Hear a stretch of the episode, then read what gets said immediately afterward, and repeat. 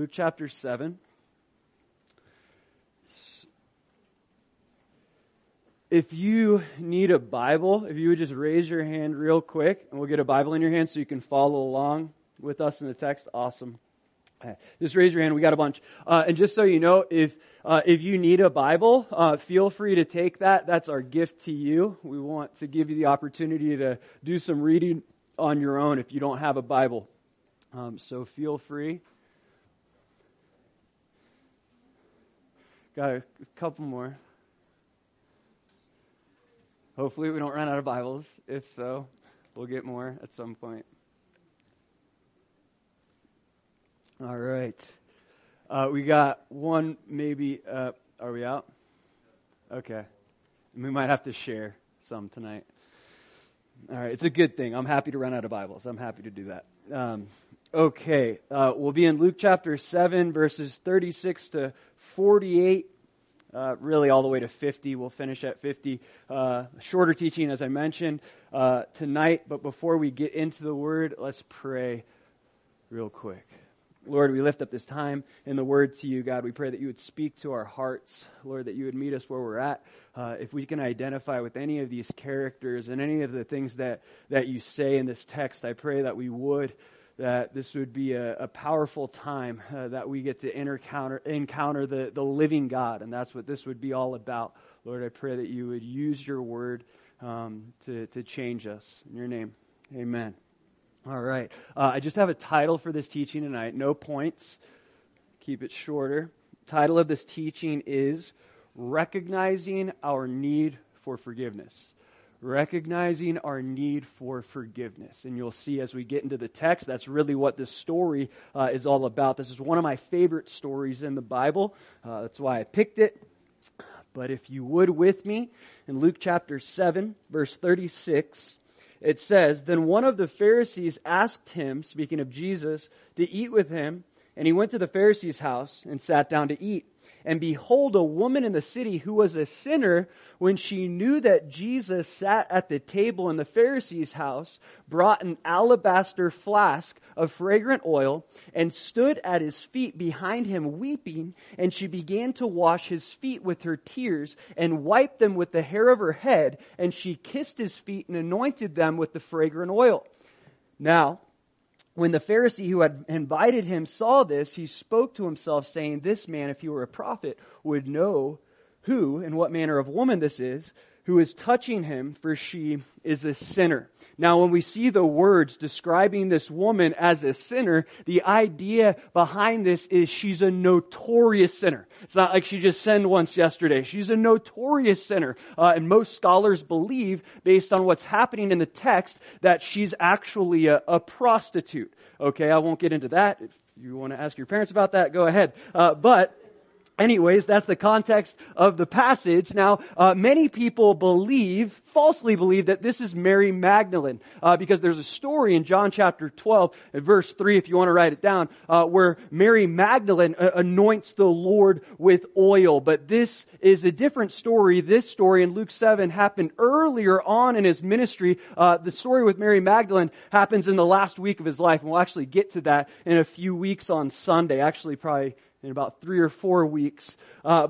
So this is likely not Mary Magdalene. It's not the same story, just to clear up any confusion about that. But it says this woman who was a sinner, she knew that Jesus sat at the table in the Pharisee's house, and she brings him this alabaster flask of fragrant oil and cleans his feet. Now it says that she knew that Jesus was sitting in this Pharisee's house.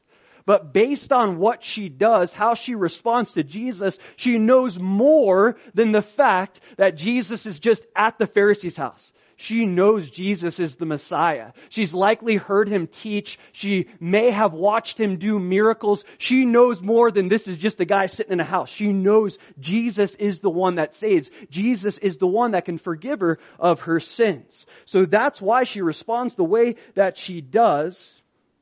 Brought an alabaster flask of fragrant oil and stood at his feet, behind him weeping. She began to wash his feet with her tears and wiped them with the hair of her head, and she kissed his feet and anointed them with fragrant oil. Now, this alabaster flask, a flask of fragrant oil would have been very expensive, a very expensive gift. Essentially, this was like perfume. Okay, so she takes the perfume, puts it on his feet, begins crying. She also wipes his feet with her hair.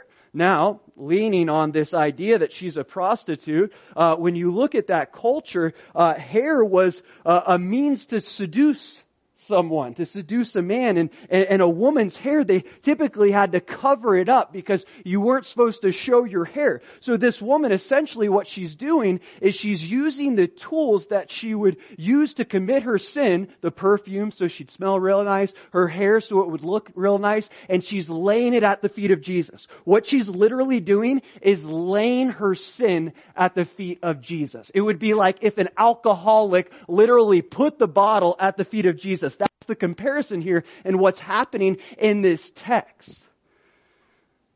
Do you need to lay your sin at the feet of Jesus? Is there a specific sin? For this woman, it was her it was her lifestyle and what she was doing. For us, it could be anything. It could be a specific object, a habit, could be a specific character flaw. Could be a relationship, could be lust, could be pride, could be anything. This woman, recognizing her need for forgiveness from Jesus, she lays her sin at his feet. So she stands at his feet. She begins weeping. Why? Because she's truly repentant. She is expressing something called godly sorrow. And this godly sorrow we see is key for sincere repentance. Paul talks about it in 2 Corinthians chapter 7. In 2 Corinthians chapter 7, verse 10, it says, "For godly sorrow produces repentance, leading to salvation, not to be regretted, but the sorrow of the world produces death. For observe this very thing, that you sorrowed in a godly manner. What diligence it produced in you, what clearing of yourselves, what indignation, what fear, what vehement desire, what zeal, what vindication. In all things you proved yourselves to be clear in this matter." So we see Paul makes the distinction between godly sorrow and worldly sorrow. Godly sorrow is, "God, I can't believe I've sinned against you. Like, I've sinned. I can't believe I put something in my life that would cause separation between me and you and our relationship." Worldly sorrow is, "Dang, I got caught and I gotta face a consequence." Worldly sorrow is, "Oh man, I don't want to face this consequence anymore. So I'm going to stop doing this particular thing for a certain period of time. But once the consequence is over and I kind of forget about that thing, then I'm going to go back to doing it." See, this woman, she has godly sorrow. It's not that she had to give these things up. She wanted to give these things up. The love of Christ compelled her to put her sin at the Lord's feet. She was willing to do whatever it took to be in good relationship with God. She was willing to put her sin behind her just to get close to Jesus, just to touch his feet. If he'd have anything to do with her, she was willing to pay it all so that she could have a relationship with the Lord. So she kisses his feet. You ever kiss someone's feet? I haven't. But this woman, she kissed the Lord's feet. This is how desperate she is. See, what she's doing is basically pleading for grace and mercy. It says in John chapter 4, verse 8.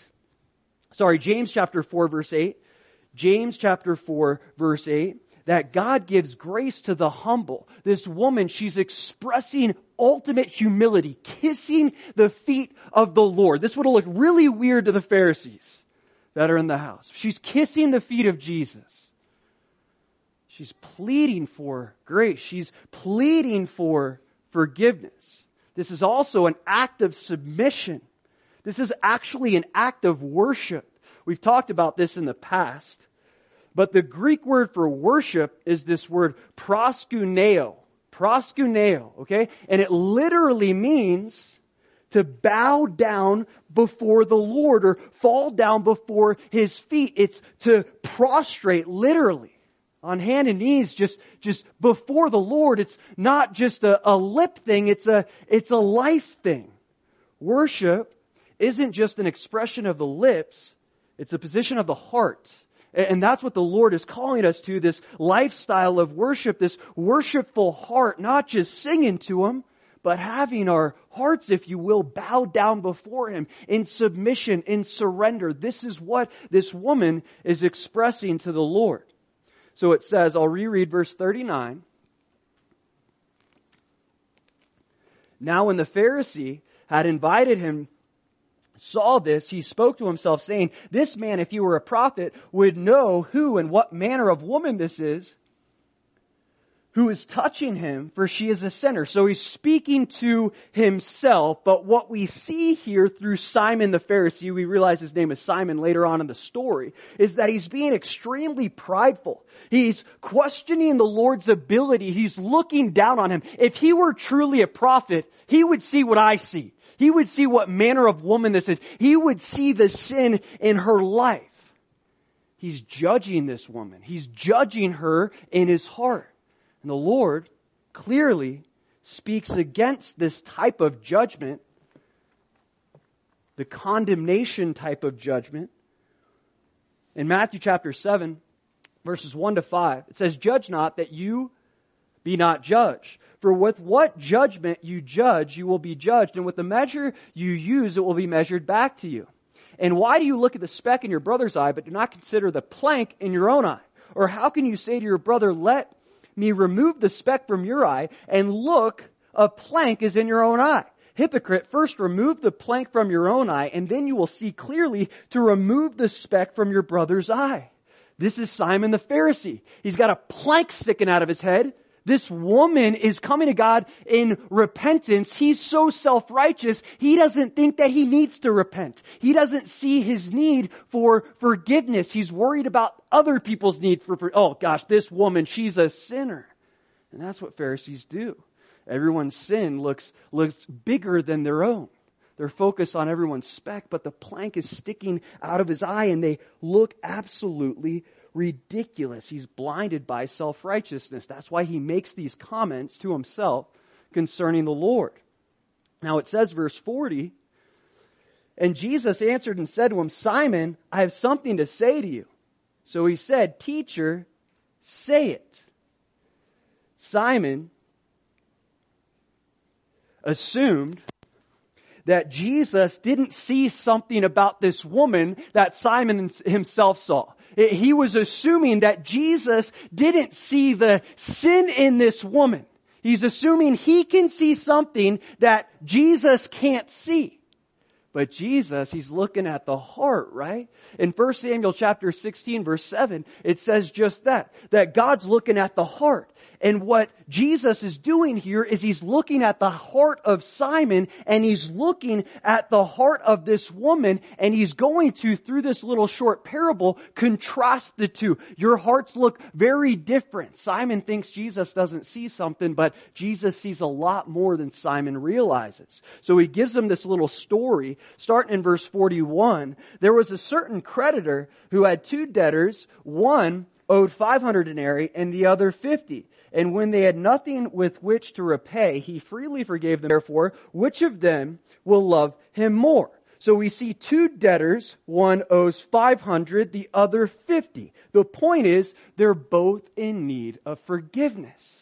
We all need forgiveness. It doesn't matter how much forgiveness. We all need forgiveness. And that's what Jesus is trying to teach Simon the Pharisee. You need forgiveness. Maybe not as much as this woman, but you need forgiveness. Maybe your lifestyle wasn't as bad, but you're still in need of forgiveness. The moment we forget our need for forgiveness, that's the moment we become a Pharisee. And that's what we see with Simon. He forgot his need for forgiveness. When we forget our need for forgiveness, we're just like Simon the Pharisee. And when we focus on other people's sins, that's when we often forget our need for forgiveness. We look at how much worse they are than us. But what kind of mentality is that? It's the mentality of a Pharisee. And he says to him, he poses the question, tell me, therefore, which of them will love him more? It's not just that one was forgiven more than the other. It's that one also recognized their need for forgiveness more than the other one. Remember, he's using this story to illustrate him, Simon the Pharisee, and the sinful woman that fell at the Lord's feet. See, the more we realize our need for forgiveness, the more we'll love the Lord. The less we realize our need for forgiveness, the less we'll love the Lord. That's what he's trying to get across. And you see many people that have really rough pasts that have been very sinful, that when they come to the Lord, they turn it around completely. That's the illustration. Sometimes the people that were worse off, that sinned worse, when they come to the Lord because they realize how badly they need forgiveness, they're sold out for Jesus. And that's what we see with the sinful woman. Luke chapter 7, verse 43.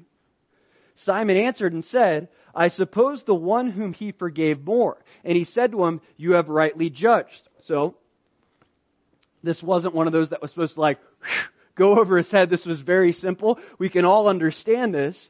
But what Jesus was trying to do is to help him see his need for forgiveness. Simon, even though she sinned more, you're still a sinner and you still need forgiveness. Sometimes we just need an illustration from Jesus to learn the lessons that he's trying to teach us. Sometimes it can be through communication like it was with Simon, maybe a little parable, maybe the word. Sometimes the illustration is a trial.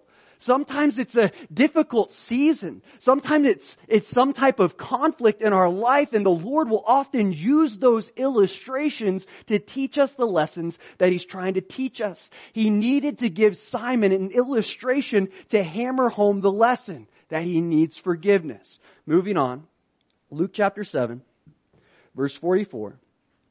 Then he turned to the woman and said to Simon, do you see this woman? I entered your house. You gave me no water for my feet, but she has washed my feet with her tears and wiped them with the hair of her head. You gave me no kiss, but this woman has not ceased to kiss my feet since the time I came in. You did not anoint my head with oil, but this woman has anointed my feet with fragrant oil. So right there we see Jesus is saying, you're the two debtors. This woman, the one that owed more, and this other one, you still owe something. And he makes this comparison and ties it back into how this woman responded to him and how Simon the Pharisee responded to him. He says first, do you see this woman? Simon saw the woman, but he saw her as a notorious sinner. Jesus was trying to get him to see her differently. The thing that you're judging her for, she's repentant of. You actually have to be more like this sinful woman, not as far as her sin goes, but how she's responding to her sin in repentance and need of forgiveness.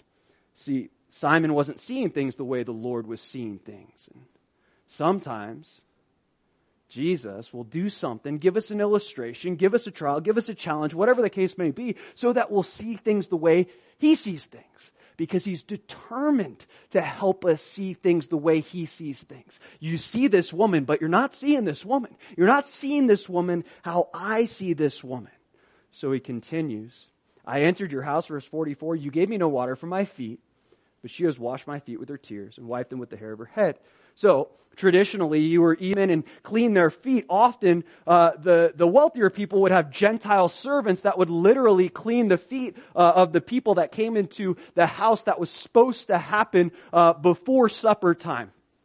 So he says, "You didn't give me the courtesy I deserve. You didn't even treat me like an equal. You treated me as someone less than you, that I'm not even worthy for you to grab a bucket of water so I can clean my own feet. This woman offered to wash my feet with expensive fragrant oil in her hair and her tears.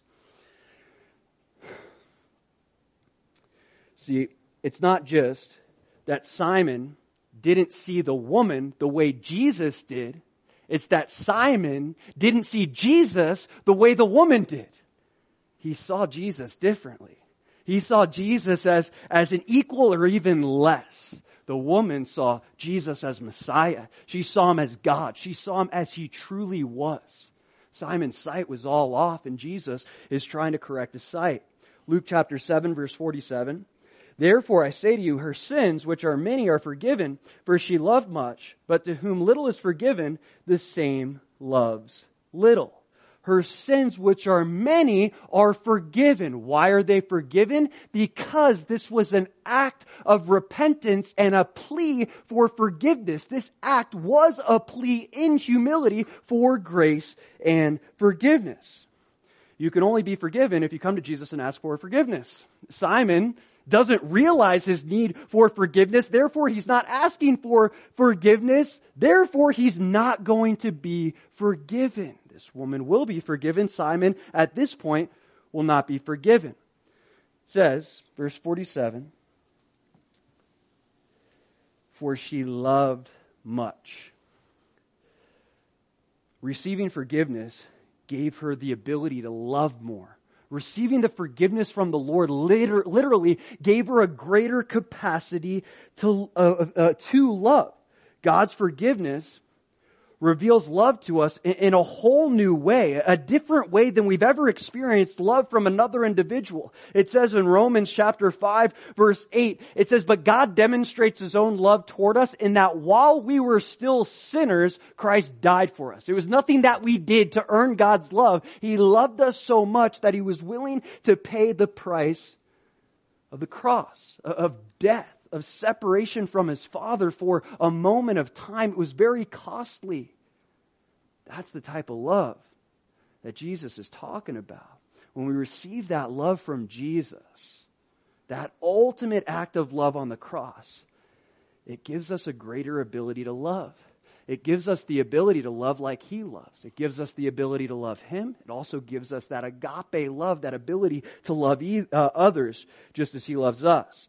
Verse 48, almost there.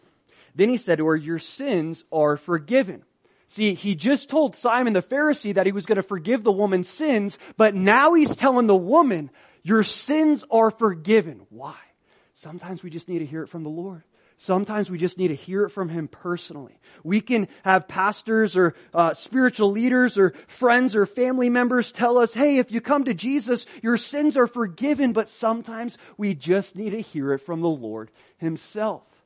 But this forgiveness of sins, if we seek it, it's a promise that he will forgive us. It says in 1 John chapter 1, verse 9, in 1 John 1:9, it says, and we know that if we confess our sins, he's faithful and just to forgive us of our sins and cleanse us of all unrighteousness. This is something we can know. But again, sometimes we got to hear that from the Lord himself. And that's what Jesus is doing here. He's speaking it right to her. He already said it. She likely heard him, but she needs to hear it from him to actually believe that he's forgiven her of her sins. Now, they say in verse 49, and those who sat at the table with him began to say to themselves, who is this who even forgives sins? Jesus, in this statement, claiming to be able to forgive her sins, is claiming to be God. That's why they're saying this. Wait a minute. Only God can forgive sins. Jesus is saying, just through this statement, he's revealing his deity to everyone in the house. Jesus claims to be God so many times in so many different ways, often creative ways. They knew what he was claiming here. He was claiming to have the power to forgive sins because he was claiming the power of God. And it's interesting. Simon the Pharisee, looking down on Jesus, an equal or lesser to him, he didn't realize it, but he had God under his roof. He literally had the living God under his roof face to face. He was right there and he missed it. Sometimes God is right there under our roof. He wants to meet us face to face. He's trying to get our attention. He's trying to teach us something. He's trying to tell us something. He's trying to get something across to us, and we miss it. We miss it entirely. Simon the Pharisee, he had God right in front of him and he missed the opportunity. Verse 50, then he said to the woman, your faith you go in peace. It takes faith to come to God and ask for forgiveness. It says in Hebrews chapter 11, verse 6, Hebrews 11:6, it says, but without faith, it is impossible to please him. For he who comes to God must believe that he is, and that he is a rewarder of those who diligently seek him.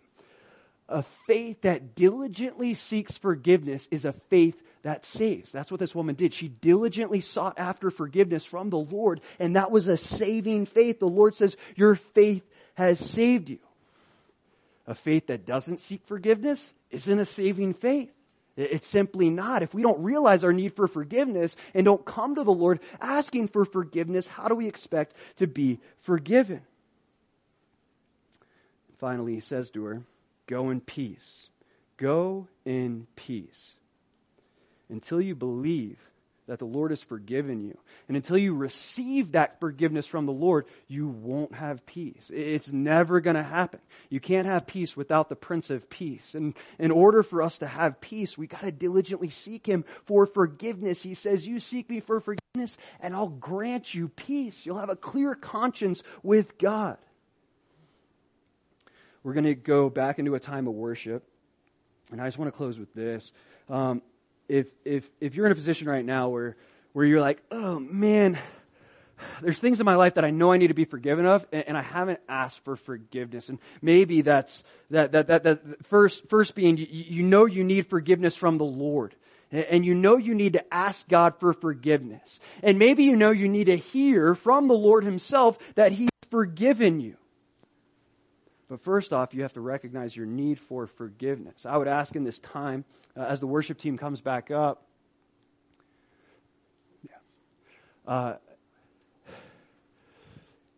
if you're in that place right now and you're like, man, there's these things on my heart, there's these things that I'm struggling with that I just got to get off my chest and just got to confess to the Lord, I would ask you to do it at this time. I understand if you're like, I don't want to say this next to the person that I'm sitting next to or whatever. Say it in your heart. The Lord knows what's in our hearts. But any sin in your life that's preventing you from a deeper relationship with the Lord that He's asking you to lay at His feet, this was a time for you to confess.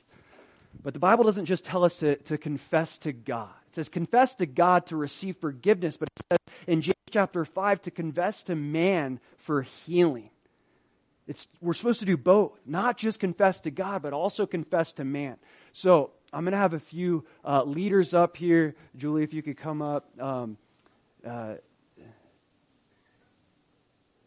We'll have some people up here. And if you need to get something off your chest, if you're like, man, I need some healing with this. I've confessed this thing to the Lord, but I haven't confessed it to man, and I feel like I need to. There'll be people up here to pray with you. Come grab one of us. We would love to pray with you. It's between you and us. So we'll end with that. Let's pray real quick. Lord, as we go into a time of worship and confession, Lord, I pray, Lord, that you would show us what those areas are in our lives that need to be laid down at your feet, that you would give us the boldness, the faith to confess those things, and that you would forgive us, Lord, that you would make it clear to us, that we would be confident that you forgive us, that we would trust your word and your promise that you will forgive us if we confess, God. And if there's anyone here that needs to confess something to man, I pray that you would give them the boldness as well to confess that thing, Lord. Stir our hearts during these last several songs. Lord, help us to draw nearer to you during this time. In your name, amen.